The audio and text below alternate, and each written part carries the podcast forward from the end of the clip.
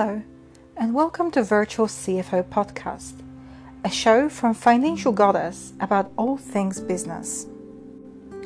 Today is our eighth episode of our 10 weekly podcast series, helping you to improve your business and getting your business ready for 2020.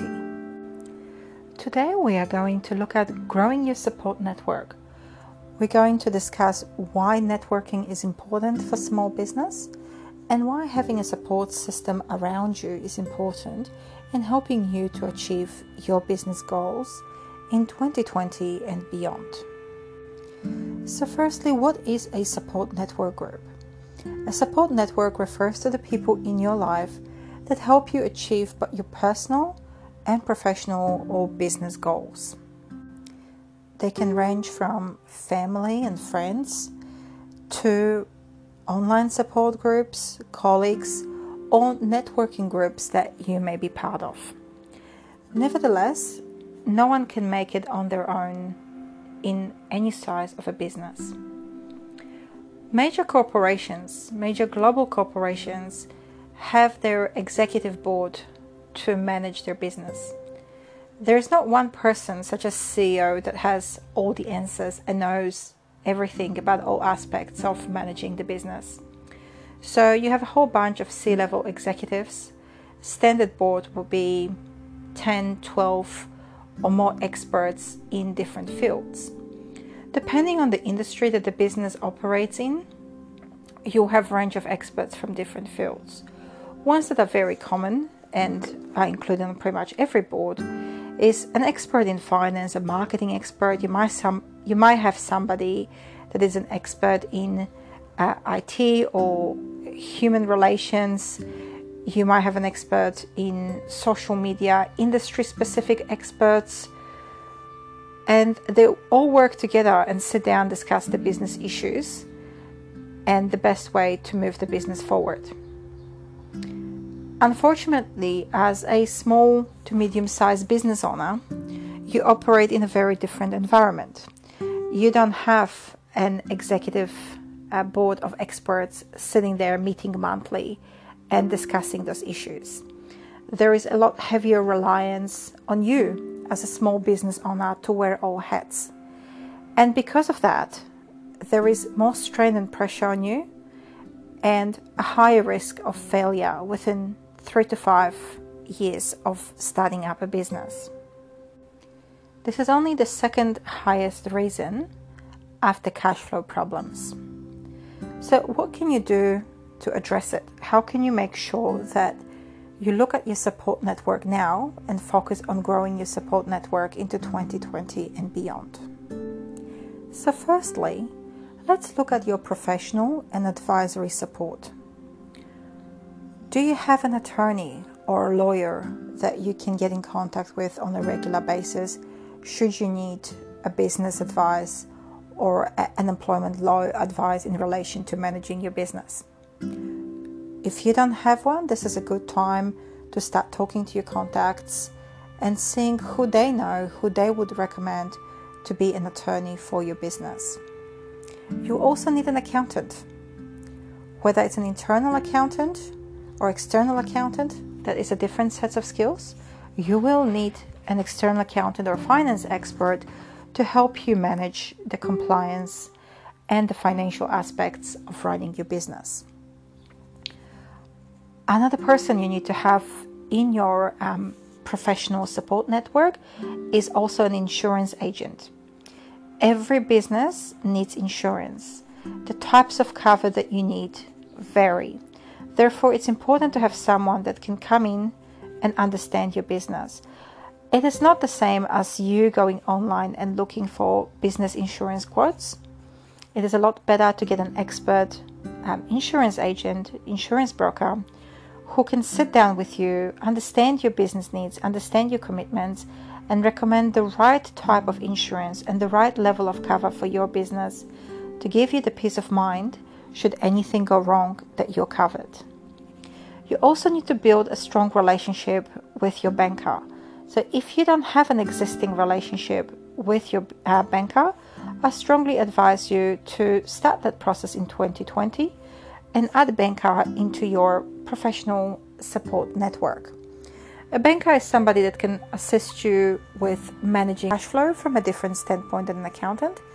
Banker can offer you greater interest rates than those advertised to the public. They can also assist you with getting a, a bank overdraft or a personal or business credit card, depending on your business structure. Another type um, of people that would be wise to have in your support network, in your professional advisory support network, if you don't have them, is consultants. So, depending on what you're doing, that could include people like marketing consultants, business consultants, tax law consultants, uh, social media consultants, or website developers, various consultants to assist you in creating the best version of your business going forward. Now, you may not need all of those consultants and all those services in 2020, but if you're in a business, chances are that you will need uh, them at some point in time. You will need to use the services at some point in time. So, it's best to start your approach with building those relationships with people before you need them. Get to know them, get to understand how they work and whether they are the right fit um, for your business. And then take your time to build those relationships, to meet with them, and ensure that they understand what your business goals are, that they understand your industry, that they understand where you're going to make sure that they can serve you and serve your business needs in the best possible way. If you don't start that process before you need them, then when you get to the point where you actually do need those advisors, it's it becomes a matter of urgency. So instead of finding, say, the right attorney for your business or the right accountant for your business, you might just pick up a first available one and not get the results that you're after, or Alternatively, the situation would be that that particular accountant or attorney or consultant doesn't have the time to understand you and your business in a way that they can serve you best. So you're not doing yourself any favors by leaving it till the last minute. Think of those guys as your management advisory board. They should be people equivalent to the C level executives working in global companies. You want to have ongoing relationship with them. You want to have regular meetings with them. The key ones are always attorney, accountant, insurance agent, banker, and then consultants to various degrees depending where you're at with your business and the size of your business. However, most businesses do need marketing experts, HR experts, uh, website, SEO consultants, social media consultants. If you don't have them within your network now, I would strongly encourage you to start thinking about who can you bring on board in 2020. If you don't know anyone, talk to your friends, talk to your other business colleagues, see who they're using, who see who they would recommend, alternatively who they would say to stay away from in order to help you to build the best management advisory board possible. Once you have created your management advisory board of um, professionals that you can have strong ongoing relationships, it's also important to start planning your networking activities for 2020. Networking has a lot of benefits. It's some people might see it as a waste of time, and it only is when you turn your business goals into social activities. However, networking is very important for small business because it's a way of you to form relationships with other business owners, whether they're in like or related fields, and they can help you to expand um, your business ability to find new customers, to find new business partners, and to grow. And the other thing is, if you're a small business owner, the ability to interact with like minded business people cannot be emphasized enough. It makes a huge difference when you have ongoing meetings, whether it's weekly or fortnightly meetings, where you meet with like minded business people and you can seek advice from each other, form those relationships, and help each other businesses grow. There is a lot of different formal or informal business networks. You can join local chamber of commerce. You can join uh, business networking groups. One of the groups that has been seen as one of the most highly effective that operates on the international level is BNI, which is um, Business Networking International. And that group is strictly focused on making sure that you meet your business goals and it's not turned into a social club. Sometimes what can happen is if you don't find the right organization, you can feel like it's a little bit of a waste of time. Um, networking is for everyone, it's just a matter of finding the right circle. For some people, they find that, for example, joining a local chamber of commerce if it's a large group of members, it can be very difficult to those that are introverts to be able to come out of the shell, introduce themselves, and be able to truly build strong business relationships. They also find that there is not enough time given sometimes during this type of networking events to truly build uh, relationships with each other. On the other hand, some of the other um, business networks that are around, when people have been there for many years working together, sometimes it can become more of a social club. So even though there is still that business purpose in mind that you're there working with like-minded business people, a lot of the times you'll find that naturally those relationships turn into friendships. And sometimes the disadvantage can be that um, they become more of a social clubs and catch ups on what's happening on the weekend or in personal life. Uh, BNI is different to those type of networks in that it strictly focuses, it has an agenda and it has a strict structure to follow to make sure that every member there has a productive time, has the opportunity to present their business, has the opportunity to get to know each other and each other's business and gets to understand excuse me what's the ideal client referral for their colleagues. So that way they can be proactive in the back of their mind when they're looking at helping each other. Uh, those sort of relationships are really energizing it's um, you are being held accountable in that network and it's part of what makes it very effective. Bni is not for everyone. Uh, it does require time and commitment as does anything in life worth doing. It's not something to take lightly. There are weekly meetings. This particular um, association bni they do have weekly meetings. You do do weekly presentations on your business about 60 second ones. So it does take time and effort, and you are encouraged to meet with every single one of the members on a one on one basis to get to know them and their business, and vice versa. So, there is some time commitment required. However, it is a time commitment that you're looking at a return on investment and the growth of your business. It's not just from the financial standpoint, but it's also the social aspect of meeting other business owners who all have the same passion and the same goals to help each other to grow their businesses. And that is a really great thing to have in place. Some people are lucky enough uh, to have supportive family and friends who do refer other clients to them and who do help them um, and can see the same vision through. However, many people find that either the family doesn't really get involved or maybe your family and friends have the best wishes of advice but they haven't really operated the business so they don't really understand your day-to-day struggles in the same way that another small business owner can understand it and can relate to it. So it can be a very uplifting experience if you come um, to the right group and if you have the right mindset and the right level of commitment. Now, apart from your professional um, business advisory board, and apart from uh, going out there and networking for the purpose of your business, it is also important to think about your social support network. So, the social support networks play an important role in times of um, stress.